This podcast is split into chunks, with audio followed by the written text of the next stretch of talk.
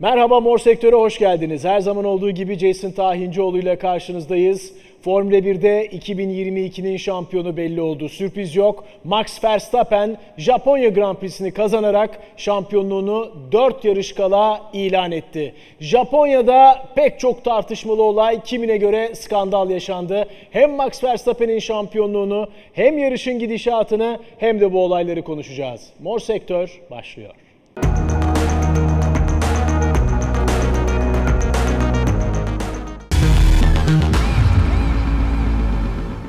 Jason şampiyon belli oldu. Oldu. Evet. Max. Max Verstappen. Alkışlayalım Max Verstappen'i. Yer üstte şampiyon. Evet.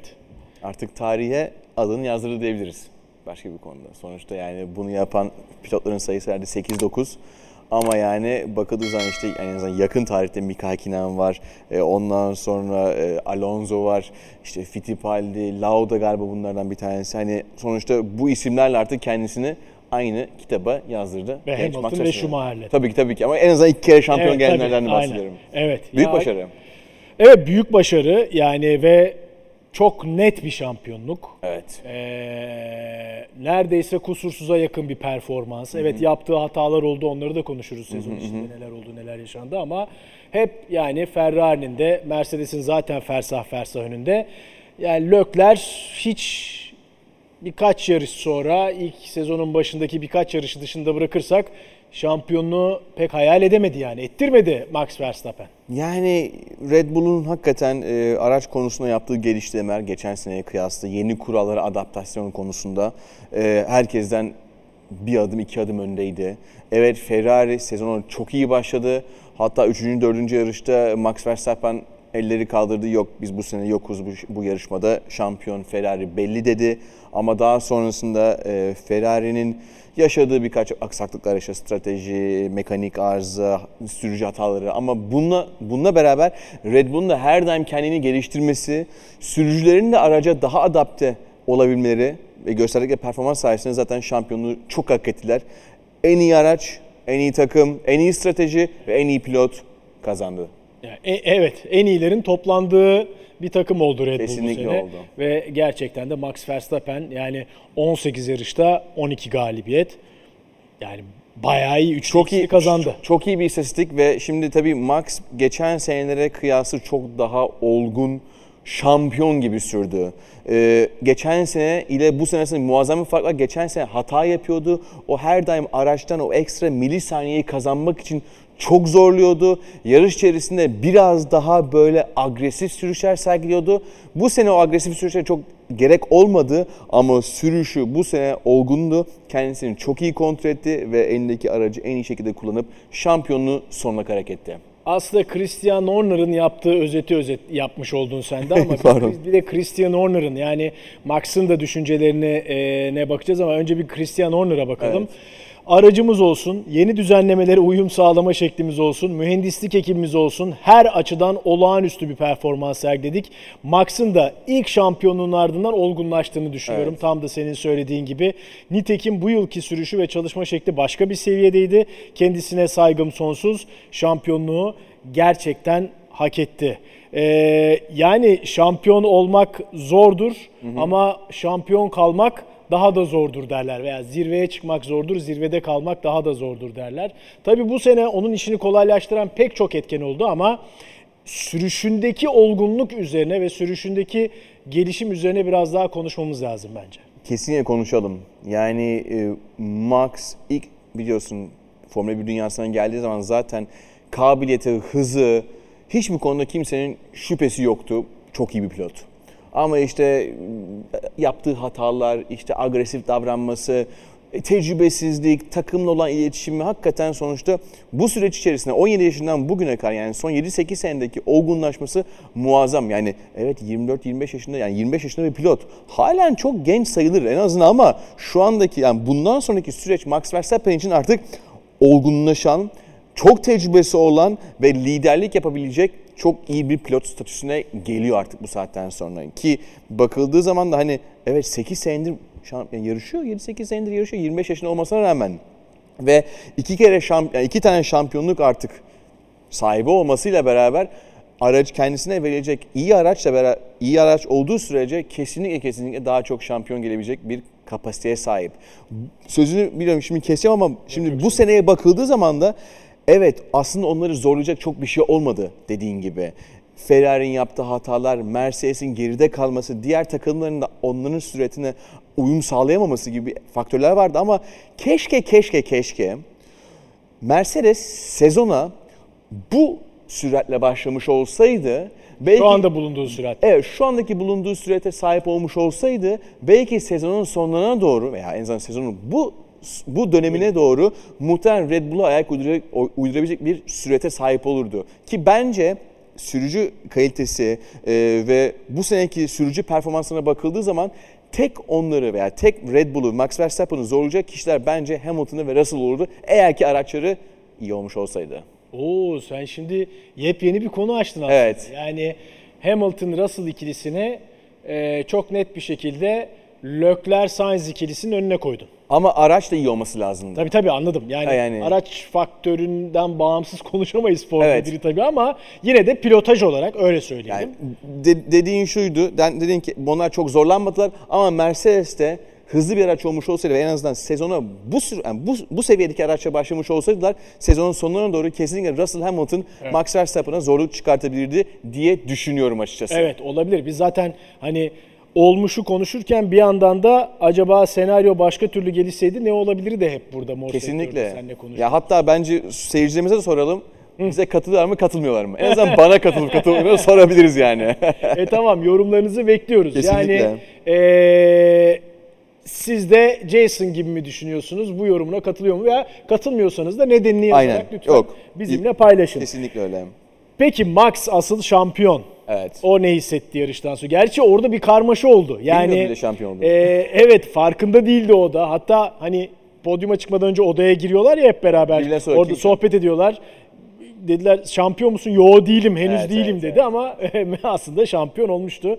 Max neler? E, Max ben bu seneyi hayal bile edemezdim diyor. İkinci kez şampiyon olmak harika. İlki her zaman daha duygusal ama ikincisi daha da güzel bir his. Geçen yılın sonuna kadar mücadele ettikten sonra bu yıl yine bu kadar iyi bir araca sahip olmayı hayal bile edemezsiniz. Bu başarıya katkıda bulunan herkese minnettarım. Evet yani geçen sezonki olağanüstü işte dramatik finalden sonra bu yılın bu kadar rahat geçeceğini herhalde Red Bull'da da kimse tahmin etmezdi değil mi? Yani hem ne Red Bull ne de hiçbir takım veya hiçbir seyirci, hiçbir Formula 1 tutkunu bence hayal edemezdi. Geçmiş senelerde bunların benzerlerini gördük mü gördük. Schumacher dominasyonu, Vettel dominasyonu, e, 2020'ye kadar olan Hamilton dominasyonu, e, sonuçta araç ve pilot formda olduğu sürece kazanmamak gerçekten mümkün değil eğer ki bir mekanik arıza veya herhangi bir sıkıntı yaşamadıkları takdirde. Max'ta da zaten bu sene bunu gördük. Diğer takımların ve özellikle diğer takımlardaki diğer pilotların bazı konularda geride kalması, hata yapması veya takımlar içerisinde verilen kararlardan dolayı hakikaten bir nevi Red Bull'a şampiyonluk hediye edildi ama Red Bull da bunu çok güzel kabul etti. Üstüne üst Max gösterdiği muazzam performansla ki söylediğin istatistikle her, her şeyi kanıtlıyor bakıldığı zaman şampiyonluğu hak etti. Bu kadar basit. Şimdi önünde bir istatistik daha var. Bilmiyorum Evet. tabii ona odaklanacak mı, odaklanmayacak mı bil- bilemiyorum. İstatistikleri Yani, seviyoruz ama öyle bir Ee, gerçek. evet evet. Şimdi bir sezonda en çok yarış kazanan e, pilotlar Michael Schumacher'le Sebastian Vettel. Vettel, evet. Ee, ama şeylerine baktım onların. Kaç yarışta Sezon- 13 yarış sezondaki yarış sayısı. Şimdi Schumacher o- 18 yarışta 13 yarış kazanmış 2004'te. Bu da %72 nokta küsurlu bir şeye gidiyor. Evet doğru. Galibiyet yüzdesi. E, Vettel de 19'da 13 yarış kazanmış. Evet. O da %68 civarında. Şimdi evet Sebas, e, Max Verstappen iki yarış daha kazanırsa ki kazanmaması için hiçbir sebep yok. Hiç yok. 14 yarış kazanmış olacak ve bu anlamda rekor kıracak. Ama Tabii. galibiyet yüzdesi olarak bakarsak hepsini kazanması lazım Schumacher'le şeyi geçebilmesi için. Şimdi- e, Vettel'i. Yüzdelik bakıldığı zaman aslında evet öyle bir gerçek var ama şunu düşünmek lazım. Daha çok yarışta daha çok kazanmak daha zor. Neden? Çünkü o performansı daha çok kere sergilemek zorundasın. Daha çok sonuçta her şey her şey ihtimali fazlalaşıyor. Ee, yolda kalma ihtimalin, mekanik arıza yaşaman, spin atman, bir şey her şey ihtimali yükseliyor. Ve bununla beraber sen 14. kere, 15. kere kendini kanıtlamak zorundasın ki en iyi benim veya en iyi sensin neyse. O yüzden aslında bakıldığı zaman daha çok yarışa, daha çok yarışı olan bir sezona daha çok yarış kazanmak bence daha zor. Çünkü daha çok bunu tekrarlamak zorundasın. Evet. Sen de başka bir pencereden bak. Evet. Verstappen Düşünürüm seni ama. Evet evet. Aa, evet. Bunu Biz seninle bir kat sayı belirleyelim en tamam mı? Ona göre e, bu performansı Evet. değerlendirelim. Seninle oturup çalışalım. Tamam okey. Son olarak yani hiç hata yapmadın Max Verstappen. Evet Tabii yaptı. yaptı. İspanya'da yaptı, Macaristan'da yaptı ama hata yaptığı yarışları bile kazandı. Evet kurtardı. evet. Macaristan güzeldi valla. Değil mi? Böyle hop, Hop, bir 360 yapıp. yani eee, o yüzden kusursuz bir performans olduğunu söyleyebiliriz. Hatasız olamaz Kusursuza yakın ama bence. kusursuza yakın. Kesinlikle öyle. Tebrikler. Zaten Lökler de hani bu sezonki en büyük rakibi olarak gözüne gözüken Lökler de Max ve Red Bull'u tebrik ediyorum. Bu yıl inanılmaz bir iş çıkardılar ve Max bu sezon tek kelimeyle inanılmazdı. Bu şampiyonluğu sonuna kadar hak ediyor. Umarım gelecek yıl onlarla daha büyük bir mücadeleye girişebiliriz diyerek en büyük rakibinden de sezondaki Tebriği aldı. tebriği alıyor ve övgüyü alıyor. Yani Lökler aslında bu konuda biraz e, yani mutsuz. Yani gün sonunda son kaç yarıştır Lökler'in suratına bakıyorsunuz basın toplantılarında hiçbir tebessüm yok. Gerçekten mutsuz, umutsuz hatta Umutsuz bence. bence, evet. Umu- bu umutsuzluk zaten takımın ona takımın onu bazı konularda hayal kırıklığına uğratmasından kaynaklanıyor sonuçta ve e, buna da bakıldığı zaman çoktan bence o şampiyonluğu zaten kaybettiğini biliyor.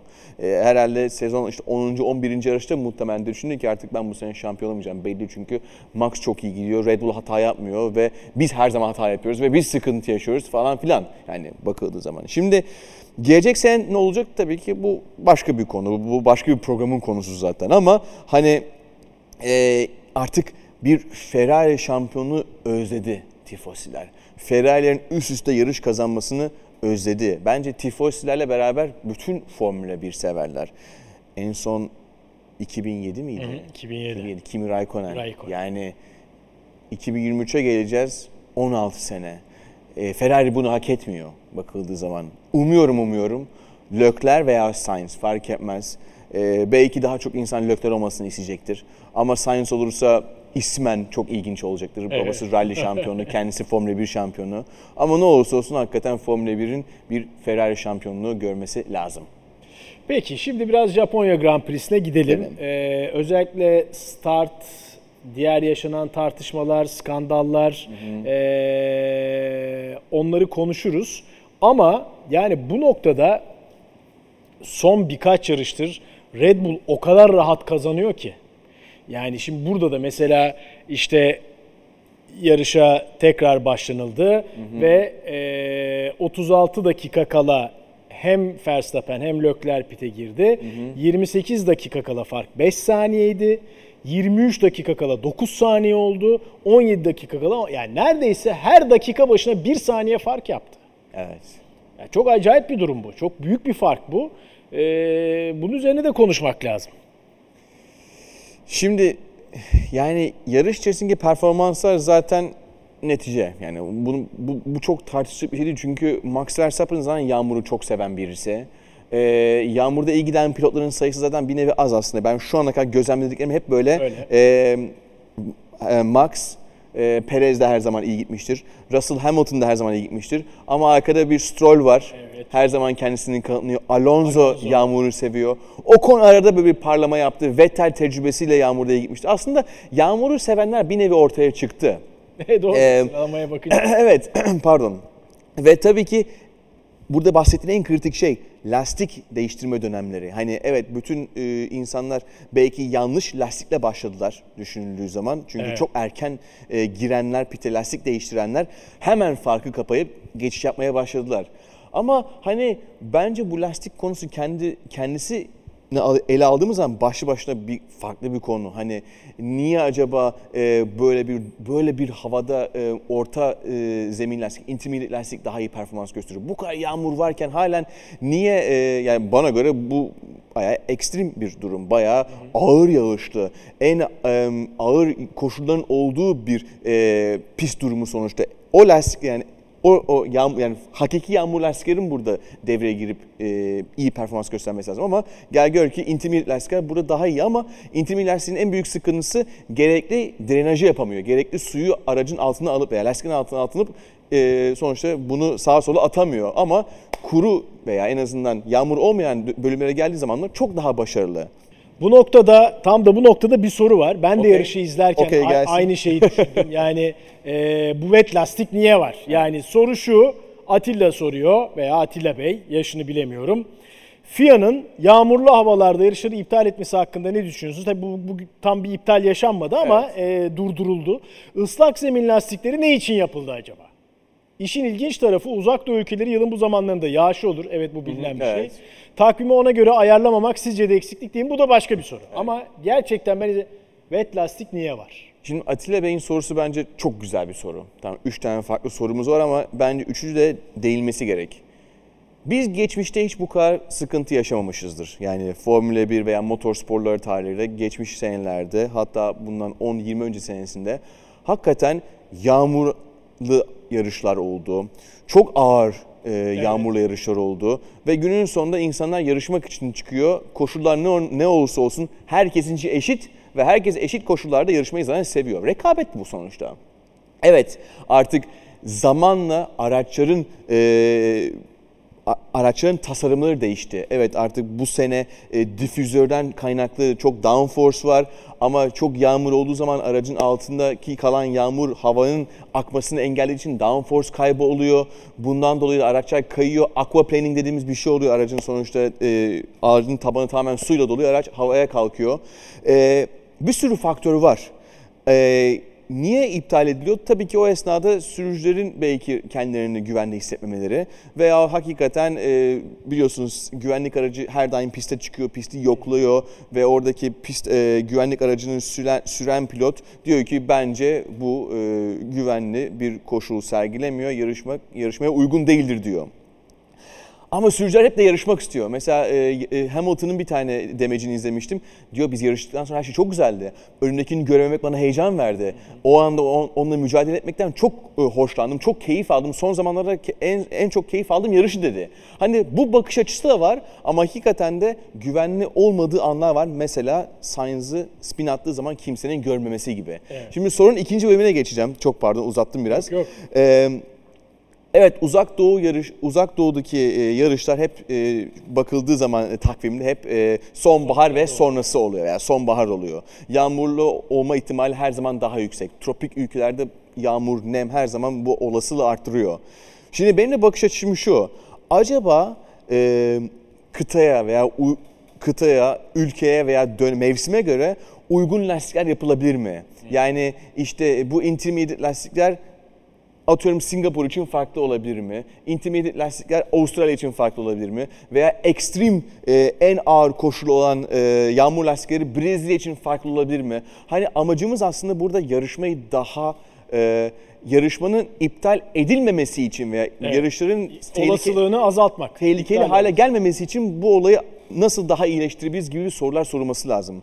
Ama tabii ki insanların yarışın iptal edilmesi veya bu koşullardan dolayı e, seyirciler iptal edilmesini görmek istemiyor. Bilmiyorum anlatabildim mi kendimi ama burada aslında FIA'nın belki düşünmesi gereken birçok faktör var. Sen Pirelli'yi batırdın yalnız. ama. Ya batırmak değil. Hayır şu anlamda yani. Her pistte Ha, ayrı bir evet, evet. şey mali anlamda evet. batırdın. Ya aslında biliyorsun 7-8 tane farklı kauçuk şek şey Var, var. Ee, C1, C5, 8 falan böyle bir sürü gidiyor ama hani en azından belki işte dönemine göre, pistine göre, e, yerel bölgeye göre farklı lastiklerle gelebilirler. Ama e, güzel bir soruydu. Atil, Atilla Bey'i Evet. te- tebrik ediyoruz gerçekten. Evet şimdi tekrar e, yarışla ilgili bir soru alalım bu sefer. Çünkü çok açık bir fark vardı ve bunun üzerine evet. konuşuyorduk seninle. Özellikle lastik konusunu konuşuyorduk ki Çağlar Şamcı da şunu soruyor. Yarışın sonunda Red Bull'un lastik aşınmasıyla Ferrari'nin lastik aşınması arasında uçurum vardı. Sen de görmüşsündür Evet. sosyal medyada bir İtalyan gazetecinin paylaştığı iki takımın e, yarıştan sonra lastiklerinin aşınma, aşınma farkını farkı. gösteren fotoğraf vardı. Sizce Ferrari bu sorunu kısa zamanda çözebilir mi? Çözerse Red Bull'la rekabeti nasıl olur? Vallahi bugüne kadar çözemediyse bundan sonra hiç çözmez. Yani bak e, şey neredeyse hiç aşınmamış. E, Verstappen'inki Evet. ama Ferrari'de çok ciddi yani böyle aşınma var. Ama zaten sen sezon başından beri lastik kullanımı ve lastik koruma ile ilgili Red Red, Bull'un Max. Verstappen'in çok önde olduğunu söylüyorsun. Şimdi lastik aşınmasını sağlayan aslında 3 tane faktör var. Çok bariz faktörler. Biri mekanik tutunma kabiliyeti. ikincisi aerodinamik tutunma kabiliyeti. Üçüncüsü sürücü. Şimdi sürücü lastiğini koruyabilir. Nasıl daha az direksiyon hareketleri veya daha az direksiyon açısı kullanarak, daha e, homojen sürüş yaparak, agresif olmayan bir sürüş yaparak ve gaz hareketlerinde daha patinajsız sürüşler yaparak lastiğini koruyabilir. Aerodinamik olarak da araç mesela yere daha bastığı zaman tutunması fazla olduğu zaman tabii kayması daha az oluyor. Ee, o da hani sonuçta gereksiz aşınmaya e, aşınmayı önlüyor ve mekanik tutunma. O da yavaş virajlarda lastiğin tutunma kabiliyeti ve aslında lastiğin asfalta bastığı odak noktasının da değişkenliği içeriyor. Biraz aslında süspansiyon geometrisiyle alakalı bir şey. Çok kompleks bir şey şu anda tabii insanların kafasını karıştırmak istiyorum ama birçok faktör var. Ama ne olursa olsun bir şey var ki iki fark burada belli oluyor. Lastik aşıması konusunda Red Bull çok iyi bir şey yaptı. Muhtemelen mekanik ve aerodinamik e, tasarımları buna çok daha uygun. Çünkü sürücüyü kıyaslamak istemiyorum çünkü Red Bull araçları genel olarak Evet. daha önde bu konuda. Sonuçta Perez de mesela son yarışta geriden geldi, Evet. yetişti. Evet. Yani şeye bağlayamam şu açıdan. Hani kamber açısı farklı, kastel açısı farklı, e, hava basıncı farklı. Bunlar çok şey değil. Çok çok faktör olamaz bunun çünkü onların zaten e, ayarlayabilecekleri e, şey e, bölge zaten belli. Hani işte kamber açısı işte şudur şudur. Bu iki aralık arasındadır. Lastik basıncı da bir aralık arasında. O yüzden muhtemelen tekrar uzatmadan söylüyorum. Aerodinamik ve mekanik tasarım olarak Red Bull bu konuda üstün. Evet ve Perez aslında eee Lökleri ikincilikten eden hamleyi yaptı. Perez'in ne yapacağını yaptı diyelim. Yeni yapacağını yaptı. Yani geçen yıl Abu Dhabi'de Evet. eee, Savunma Bakanlığı'nı gösterdi. İlan Bu etti. sefer de ne Hücum Bakanlığı Vallahi yani ne diyeceğiz? baskı kuran bir bak- Evet. bakan yani. Ve Baskıcı hataya zorladı Lökleri. Nitekim orada bir 5 saniye cezası da oldu. E, o cezayı da konuşacağız ama şöyle bir soru var Perez'le ilgili. E, Eren Östen soruyor. Diyor ki Sergio Perez yine şampiyonu belirleyen isim oldu. Ya bu biraz fazla olmuş tabii. Yani şimdi Abu Dhabi olayı bambaşkaydı ama Evet, evet. yani bu, bu bu yarış olmasa öbür yarış olacaktı. Kesinlikle. Yine de kalan 4 yarışta özellikle Meksika'da aracı Perez'e göre ayarlayıp pilotlar şampiyonasında ikinci yapmak için onun kazanmasına öncelik verirler mi? Ne dersin? Şimdi bu soruya geçmeden önce yine şampiyonu belirleyen isim oldu aslında bu bu güzel bir şey. Hani dediğin gibi bu yarış olmazsa bir sonraki olur dedin ya. Şimdi Ama sezon boyunca yardım etti mi? yardım etti. Ama bir önceki sorun, bir önceki konumun anlatımına gelmek istiyorum. Şimdi hani muhtemelen muhtemelen yarış içerisinde Perez düşündü ki ben şu anda e, Lökler'le aynı tempoyu gidebiliyorum ama lastiğimi de koruyabiliyorum o esnada. Ve korursam da yarışın sonuna doğru atak yapabilme şansım olur gibi bir düşünce de olmuş olabilir Perez'de. Ama yapacağı yani niye yaptı bunu? İkinci gelmek için. İkinci gelirse de muhtemelen o esnada takım arkadaşın şampiyon yapacaktır. Yine takıma katkısı Perez'in burada çok büyük olduğunu gördük. Şimdi sorunun devamına gelirsek, evet Perez'in Meksika'da özellikle evinde, kendi pistinde, kendi ülkesinde, şehrinde kazanması kadar güzel bir şey yok. Öyle bir his yok. Zaten e, geçmiş senelerde üçüncü geldiği zaman yaşanan kaosu, mutluluğu, sevinci zaten gördük ekranlarda. Bu senede kazanır mı göreceğiz ama eminim ki, eminim ki eğer durum ona gelirse işte diyelim ki Verstappen lider veya Perez o esnada ikinci yakın temas içerisindeler veya Perez birinci, Max Verstappen ikinci herhangi bir tehdit altında değil ve arkadakilerini çok rahat koruyabiliyor. Üçüncüden, üçüncüden gelen baskıyı rahat direnebiliyor gibi bir durum olursa bence Perez'i kazandırırlar ki inşallah kazandırırlar. Oo, ya Max derse ki bir dakika ben Schumacher'le Vettel'in rekorunu kıracağım daha. Vermiyorum Yani yol. bilemiyorum.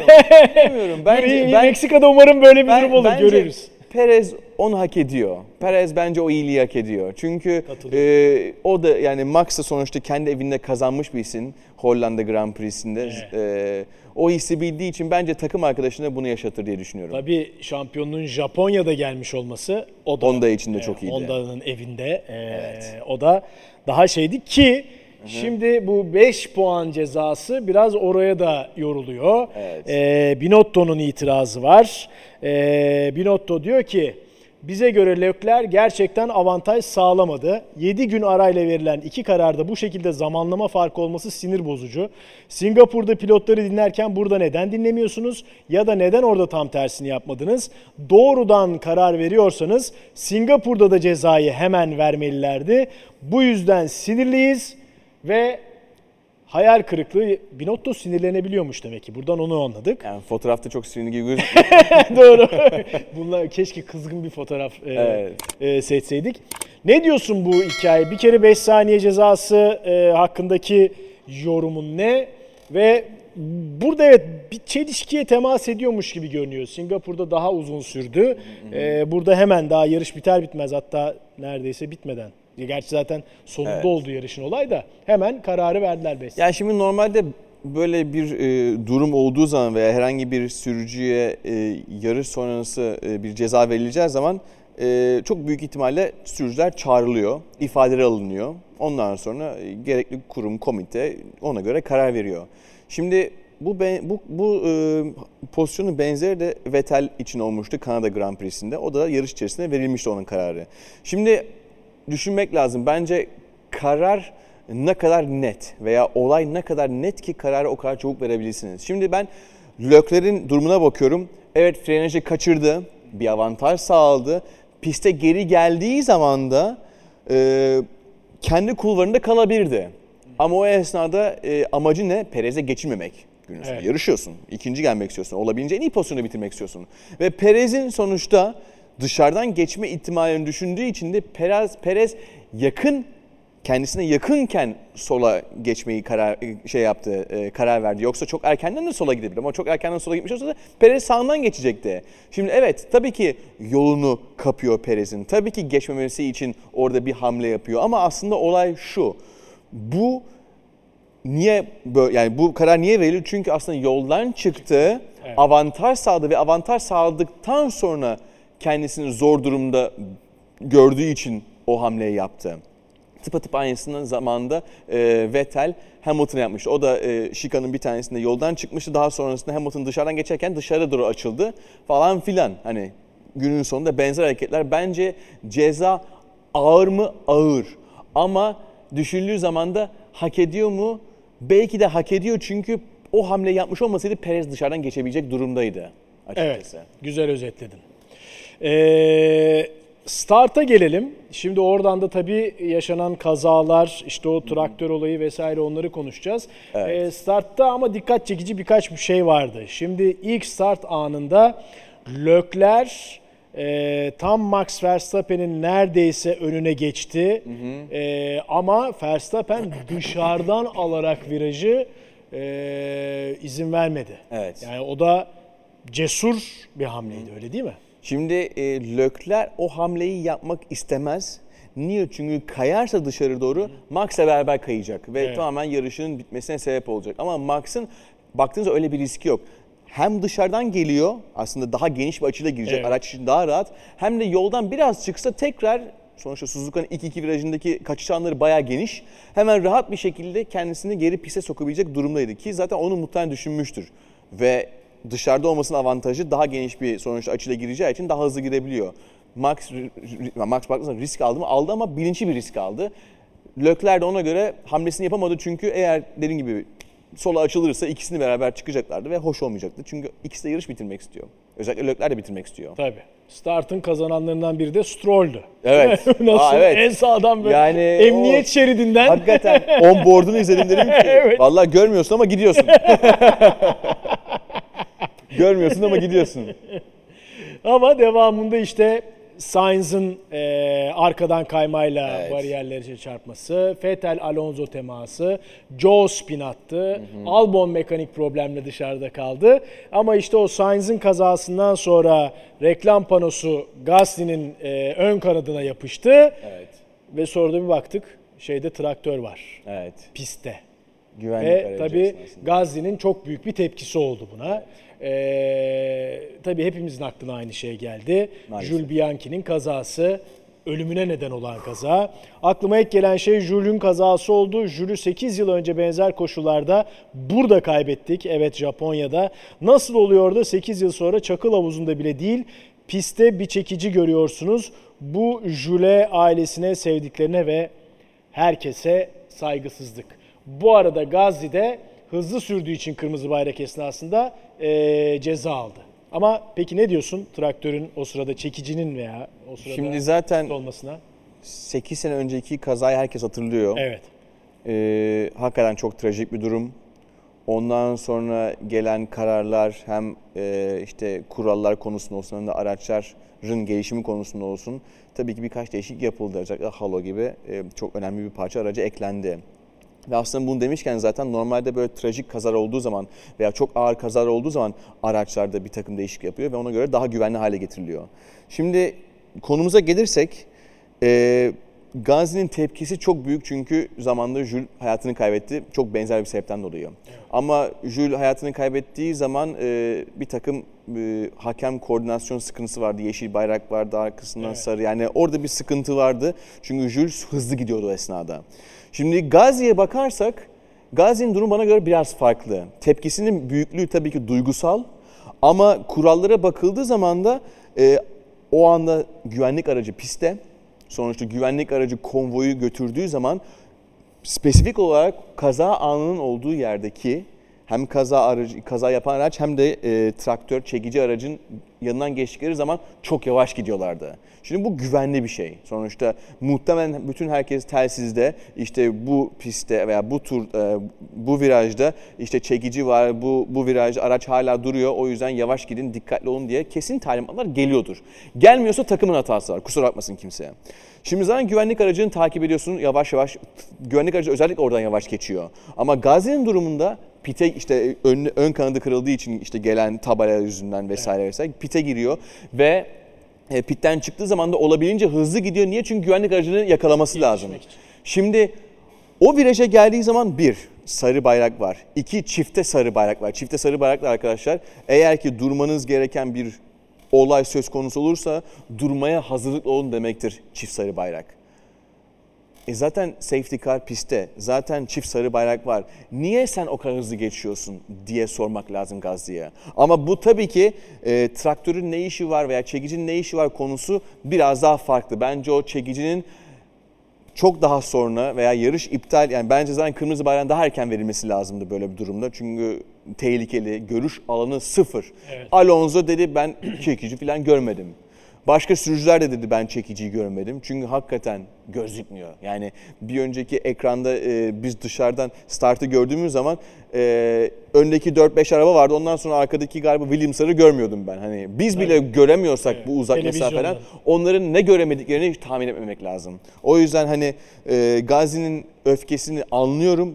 Tabii ki duygusallık var. Bütün pilotlarda bu yönde duygusal yorumlar yapıyorlar ama kurallara bakıldığı zaman da aslında çok kural ihlali yok. Sadece görüş açısı dar olduğu için, çok az olduğu için ve pist durumu kaygan olduğu için bu biraz daha hassas bir konu oluyor maalesef. Hani bilmiyorum e, yorumlarım çok mu kırıcı, çok mu düz, duygusuz ama hani aslında prosedüre aykırı çok bir şey yok. Belki de o zaman prosedür üzerine düşünmek lazım. Kesinlikle. Mesela Vettel çünkü Singapur'dan önceki toplantıda Evet. bakın bu biz pistteyken zaman zaman giriyor.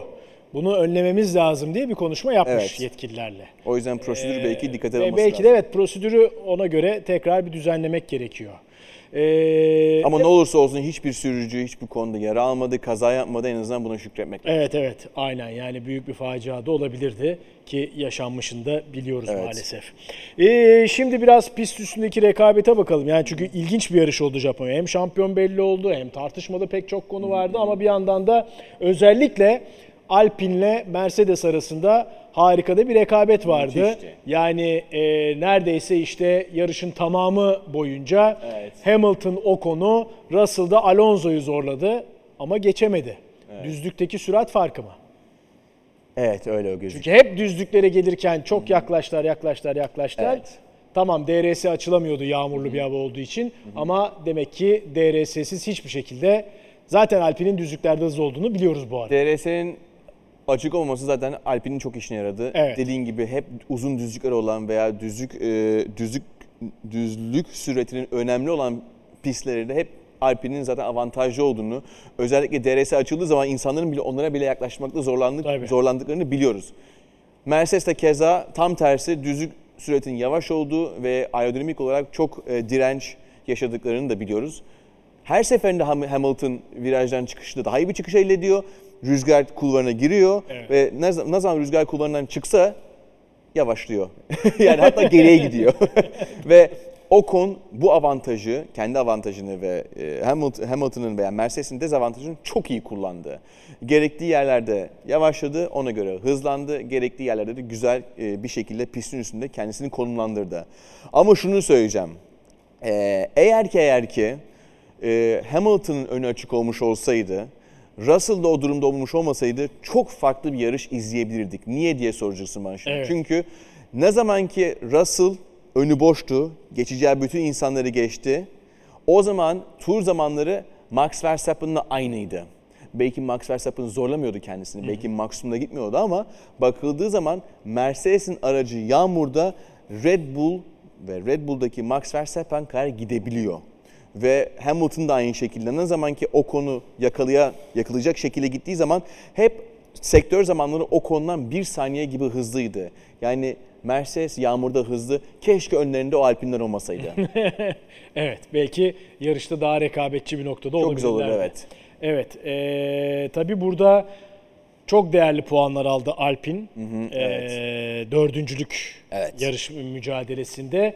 Geçen yarışta McLaren 22-0'lık bir üstünlük yapmıştı. Alpin puan alamamıştı. McLaren 22 puan almıştı. Bu sefer 18 puan aldı Alpinler. McLaren sadece 1 puan alabildi. Tekrar öne geçtiler. Puan durumunda onu biraz daha detaylı konuşuruz. Tabii ilginç noktalardan bir tanesi Mick Schumacher bir ara yarışın lideriydi. Ne güzel değil mi? Evet. Bir MSC lider götürüyordu. Aynen e, lideriydi ve orada özellikle takımı onu pite almadı ve dediler ki dur bir güvenlik aracı bekliyoruz. Hani bir şey hayal etti orada Haas ama Sefa 1907 çok eleştiriyor Haas'ı Mick Schumacher ile ilgili stratejisinde. Bir onun üstüne konuşalım. Haas takımının yaptıkları artık çok can sıkıcı olmaya başladı. Mick sanki deneme tahtası olmuş gibi daha iyi bir sıralamada olan pilotun diğer pilotlardan önce pite girmesi doğru değil mi? Haas takım riski Magnussen'le alsa kimse bir şey demezdi. Mick'i yine yeniden zor duruma soktular. Haas-Mick işbirliği bakımından siz ne düşünüyorsunuz? Ya şimdi Mick'in normal koşullarda o sürücülerin önde olması değil mi? Yani araç performansı bak geçtim pilotajı mümkün değil. Değil. O yüzden bence Haas bir zar attı ve bence mantıklı bir zar attı. Şimdi Ha, şu- sonuç istedikleri gibi olmadı. o yok ayrı. yok. Tabii şunu düşünmek lazım. Haas'ın gerçekçi bir şekilde puan alma ihtimali ne kadar yüksek? Çünkü her takım puan almak istiyor Evet. Ee, ve bütün işte stratejisini ona göre yapıyor zaten. Ee, bu ihtimal var mı? Yani Magnussen'in performansına bakıldığı zaman veya Mick'in performansına bakıldığı zaman puan al- alma ihtimalleri var mı?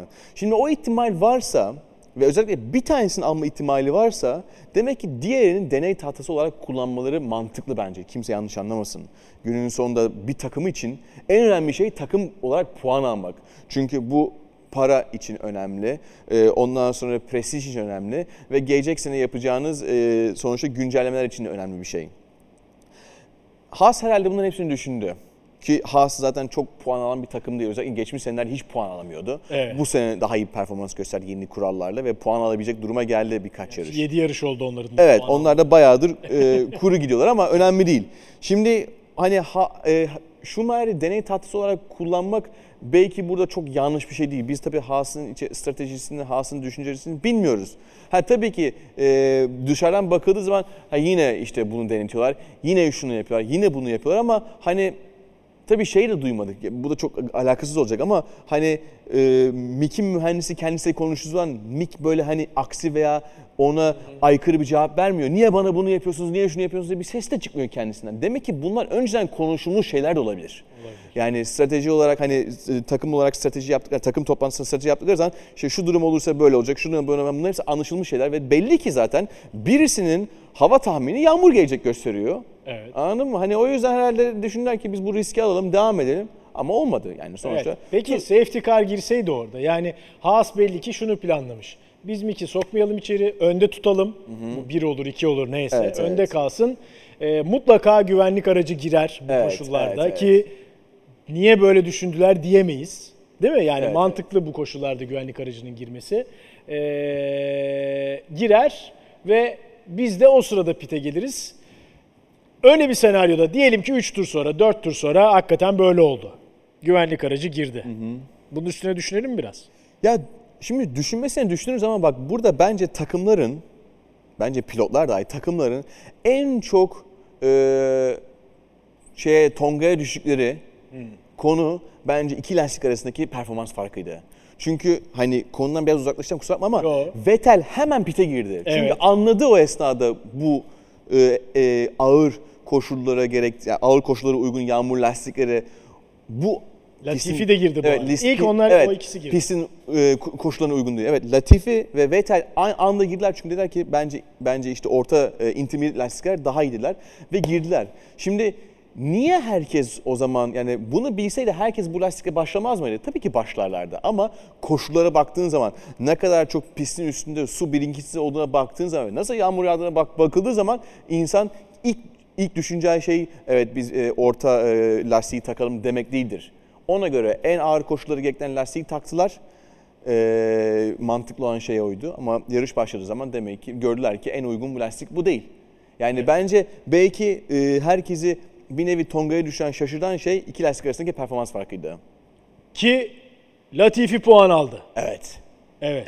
Yani 21. sırada bitirmeyecek 20 e, Evet. pilotluk şeyi Aynen. e, sıralamayı. Evet ya ama yok yani sonuçta yarış başında verdiği karar kendisine puan almasına sebep oldu. Bu büyük bir başarı bence.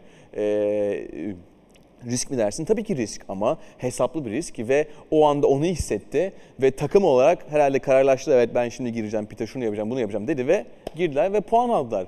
Arkasından tabii herkes görünce özellikle Evet. Vettel, Vettel, Vettel'in bütün sektör zamanlarının mor sektör olduğunu görünce evet ve herkes pite girmeye başladı. Arkasından diğer herkes de kendilerine göre en iyi sektörü yapmaya başladı. Vettel demişken Vettel'le Alonso'nun da finişe gelişi. Öf, Ha? öf. Efsane değil mi? Yani hakika, hakikaten e, yarışı izlerken bir yandan da şeye bakıyorum tabii ki e, tabletime bakıyorum bütün sektörlerin farklarının olduğu e, F1 uygulamasına göstermeleri lazım. Niye görmüyoruz? Niye görmüyoruz? Tabii yayıncı kuruluş onu göstermedi esnada ama Evet. arkamızda gördüğünüz İşte gibi evet foto finişle bitti neredeyse. foto finish'e bitti. Yüzde bir saniye. Ben çünkü e, e, özellikle Alonso'nun yeni set e, intermediate lastik taktıktan sonra geçiş performansını görünce kesin Vettel ile geçecek diye düşünmüştüm ama hani bu kadar yakın biteceğini tahmin etmemiştim açıkçası. Güzel geçişler oldu. Çok. Magnussen'in Stroll'ü geçişi. evet. e, Perez'in Joe'yu geçişi. Russell'ın- Russell'ın Tsunoda'yı geçişi. Dışarıdan geçişi. Evet. Evet, evet, Yani güzeldi. e, yağmurlu havaya rağmen, olumsuz koşullara rağmen yine güzel geçişler izletti bize sürücüler. Şimdi biraz önümüzdeki yıla bakacağız. Bakalım. Çünkü e, önemli iki açıklama hatta üç açıklama geldi. Evet evet evet. Bir, e, Gazli resmen Alpine gitti. Hatta burada bir 10 milyon euroluk sözleşme fesih bedelinden de bahsediliyor. Çünkü sözleşmesi vardı. E, Alfa Tauri'ye De Vries geldi ki bu da bekleniyordu. Ricardo da seneye ben yokum dedi. Bunu da açıkladı. Yazık. Evet, üçünü bir potada eritelim. Bence bu arada Gazli Alpin eşleşmesi çok doğru bir eşleşme. Kesinlikle öyle. Ne diyorsun? Gazi'nin e, Alfa Tauri'den kurtulması lazımdı biraz. Yani Red Bull e, yönetiminden bence biraz uzaklaşması lazımdı. E, çünkü kaç senedir orada ve her daim yanına bir pilot geliyor. O yanındaki pilotlardan da hep daha hızlı gidebiliyordu. Şimdi e, gelecek sene o konuyla beraber yarışıyor olması takım için iyi. Fransız bir takım, iki tane Fransız pilot Ya sonuçta. Fransız bayraklarıyla yarışabilirler hakikaten. Evet, ya, Fransız evet, evet. oldu. Yani ne kadar bir, e, şase tarafını yapan e, bölüm İngiltere'de olsa bile günün sonunda Fransız takımı diyeceğiz yani. Evet. Ee, o yüzden bence Gazli için iyi bir şey oldu. Kendisine hayırlı uğurlu olsun diyelim. Yani hakikaten umuyorum ki kendisi orada da başarılı olur. E bunu Ee, bir sıçrama noktası. Çünkü Gazi Gazi'den beklenti aslında daha yüksekti öyle Tabii değil ki, mi? Red Bull Ve pilot Gazi'de. Kendisi de Red Bull'un ikinci pilotu olmayı en azından bekliyordu. Bekliyordu. Olmadı. Evet. Yani Başaramadı. Başaramadı ve ke baktığınız zaman Perez'in de bugünkü performansı da onu e, ikinci Red Bull'un ikinci pilotu yapamayacak. Ama şunu şunu e, göreceğiz gelecek sene. Şimdi Ocon e, Maestro, Matador, Alonso'ya karşı bayağı dirençli kullandı. E, ve performanslarına bakıldığı zaman aslında çok benzerler. Bu son yarışa kadar Alonso bayağı önde gidiyordu. Yarış senenin başında Ocon daha iyiydi. Daha iyi adapte olabildi araca. Alonso biraz zorluk yaşadı ama e, Alonso sezonun ikinci yarısından sonra bir parlama yaşadı Ocon'la kıyasla. Ve e, Ocon da her daim iyileşecek bir pilot. Yani evet çok genç olmasa bile artık o böyle kıvamına gelen pilotlardan bir tanesi. Gelecek sene Gazi'ye ne kadar zorluk çıkaracak gerçekten çok merak ediyorum. Şimdi orada da ilginç bir hikaye var biliyorsun. Aslında aynı bölgede doğup büyüyen, aynı koşullar altında neredeyse Beraber çok yetişen, yarışmış Beraber çok yarışmış. Karting'de özellikle Ama e, biraz daha yaşlar ilerleyince bayağı arası açılan iki arkadaş. Evet, evet. Hatta bu bile biraz tartışma konusu olmuş yani Ocon'la Gazi'nin birbirine küs iki arkadaş olması veya birbiriyle iletişimi kopuk ya iki arkadaş olması.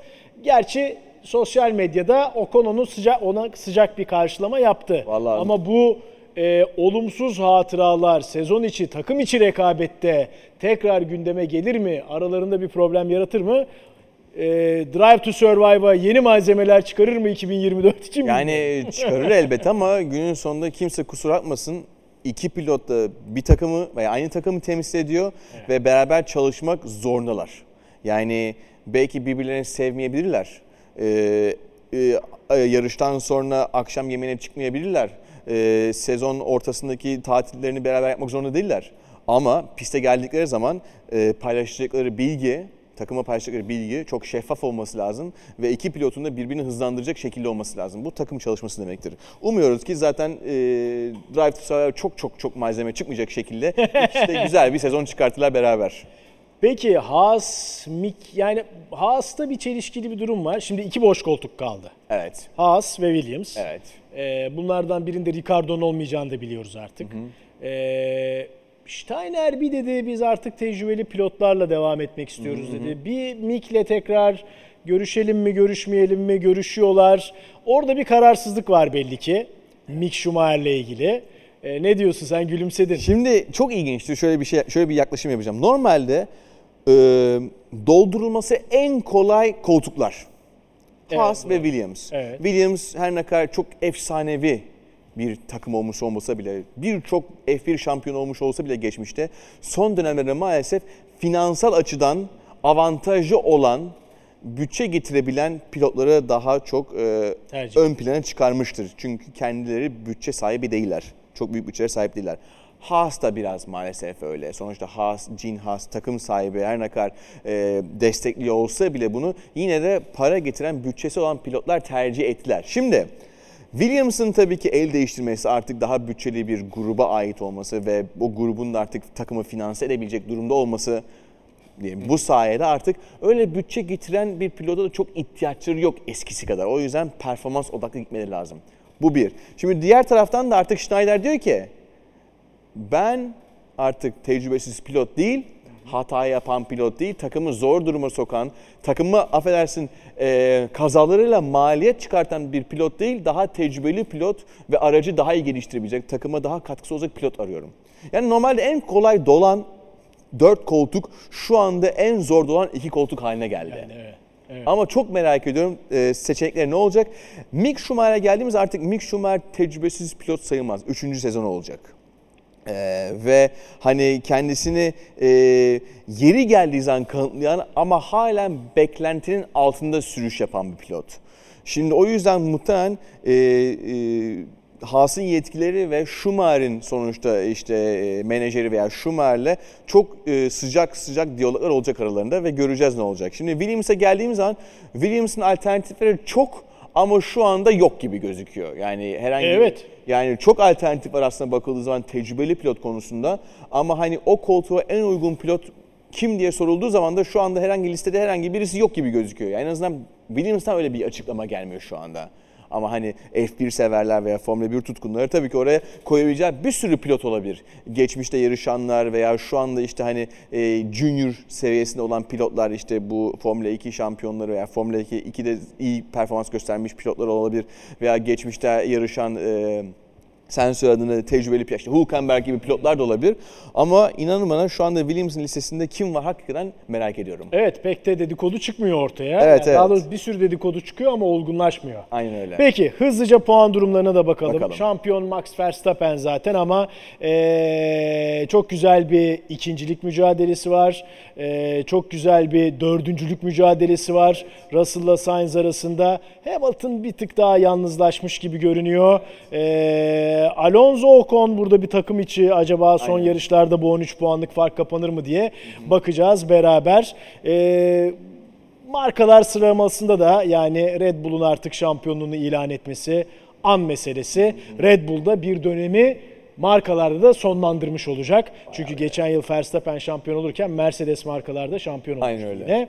Ee, burada da tabii yine gözlerimiz Alpine'le McLaren, arası, McLaren arasındaki mücadelede. Alfa Romeo ile Aston Martin arasında, Haas'la Alfa Tauri arasında da yakınlık var ama onlar pek puan alamadığı için orada çok fazla değişim olmuyor. Orası, orası çok böyle bir e, kıvılcım olmuyor pek. Evet, evet ama olmuyor. McLaren'le Alpine arasında bayağı bir git gel yaşanıyor. O, o hakikaten yani sezon içerisindeki en güzel çekişme bence onlar, onlar oldu. Ee, tabii şimdi Ricciardo'nun da puan alamaması bayağı bir e, McLaren'i etkiliyor. Ee, ama yani e, bir sonraki yarışlarda sanırım 4 yarış kaldı değil Evet, mi? dört 4, 4 yarışta alınacak çok puan var. Ee, merak ediyorum Alpine e, ne kadar daha puan alacak? Çünkü bence Alpine önde bitirecek. Yani içimde öyle bir his var. Alpine bence daha önde bitirecek. Ee, McLaren arada sırada bazı pistlerde daha önde bitirmiş olsa bile Alpine onlardan çok uzak olmayacakları düşünüyorum. Çünkü iyi bir form yakaladılar gerçekten. İyi bir iyi bir iyi bir yani bir randımanlı Mekanik bir- sorunlar yaşamasalar Evet. bu fark daha da büyük olurdu. Kesinlikle Alonso'nun kendisi dediği gibi geçmişti. Yani kaybettiğim 50-60 puan olmuş olmasaydı çok farklı bir yerde olurduk. O yüzden Alpine aslında hızlı bir araca sahip. Tek yapmaları gereken şey bitirmek. Evet. Ee, sen yine güzel bir tur attın. Evet. Birleşik Devletler, Teksas'ta. Ee, tabii oraya kadar gitmedi. Simülasyonda ofisindeki simülasyonu da attı. Formula 1 tekrar Amerika kıtasına geri döndü ve 2022 takviminin 20. yarış için Texas eyaletindeyiz. Austin kentindeyiz ve bu meşhur pist COTA Circuit of America. 5.5 kilometrelik 20 virajlık pistin gelin hep beraber rehberini yapalım. Evet start finish yüzü DRS açtık. Hızlanıyoruz 8. vites. İlk viraja doğru tırmanıyoruz. Kör bir viraj dikkat. Fren fren fren fren fren. 2'ye indirdim. Apex'i aldım. Evet temiz. İkinci viraj tam gaz. Daha arkasından 3, 4, 5, 6, 7, 8, 9. virajlar arka arkaya. Haydi hep beraber gelin yapalım. Evet zorlayıcı virajlar. Hızlı virajlar. Serinin sonuna doğru geliyoruz. 4'e indirdim. Apex al Jason. Bu Apex'i de al Jason. Süper. Evet 10. viraj. Şimdi 11. viraja doğru geliyorum. Yaklaşık 60 metre gibi frene basacağım. Fren fren fren fren. Ah biraz kaçırdık hiç sorun değil ama çıkış önemli. Evet. Şimdi arka düzlüğü tırmanıyoruz. DRS'i açtık. 8 vitese attık. Yaklaşık 322 metre kadar çıkacağız. 12. viraj için 100 metre tabelasında frene basacağız. Fren, fren, fren, fren, fren, fren. 2'ye attım. Evet arkasından 13. 14. viraj kompleksi. Çok teknik virajlar. Evet. Şimdi 15-16. Bu da çok teknik. 2'ye attım evet. Şimdi 8. virajın tam tersi. 17 ve 18. virajlara geldik. Tam gaz dönebiliyoruz. Aa, evet sınırdayız. 19. viraj. Biraz Apex'i kaçırdım sorun değil. Son viraj 20. viraj. İyice yavaşla Jason. Ve iyi bir çıkış elde et. Ve turumuzu böylelikle tamamladık. Ben yoruldum arkadaşlar ama pistin kendisi çok zevkli. Herman Tilke'nin son eserlerinden bir tanesi. Bakalım nasıl olacak her şey gerçek pilotlar için. Bu pistin favorisi kim sence? Tamam şampiyon belli oldu ama yine de her sürücü maksimum puan almak için piste çıkacak. Ne diyorsun? Yani Max seviyor bu pisti. Max hızlı bu pistte. ee, muhtemelen o yine kazanacaktır. Hamilton da keza seviyor o pisti. Ee, Birçok kere kazanmışlar. En çok yani galiba Schumacher'la beraber en çok kazanan Amerika Grand Prix'lerini diyelim. Bu pistte olmasa bile Amerika Evet. Grand Prix'lerini en çok kazanan isim. O yüzden Hamilton'la iyi bir araç olduğu sürece tabii ki kazanma e, her zaman e, potansiyeli var ama sanki Max da bu yarışı götürecekmiş gibi gözüküyor. Yine Ferrari'ler sıralama turlarına çok yaklaşacaklardır muhtemelen. Belki pole alabilir ama maalesef yarışa geldiğimiz zaman Red Bull domine ediyor. Bakalım neler olacak Amerika Birleşik Devletleri'nde o yarışın ardından yine Jason Tayancıoğlu ile karşınızda olacağız. Bizi izlediğiniz için teşekkür ederiz. Görüşmek üzere. Görüşürüz. Ve Formula 1'de şampiyon Max Verstappen oldu. 4 yarış kala şampiyonluğunu ilan ederek büyük bir başarıya imza attı. Evet tabii ki eğer yaptığımız yorumlara katılıyorsanız, sormak istediğiniz sorular varsa lütfen aşağıdaki yorum bölümüne yazınız. Ve NTV Spor YouTube kanalı üye değilseniz lütfen abone olun ve bizi her daim seyredin.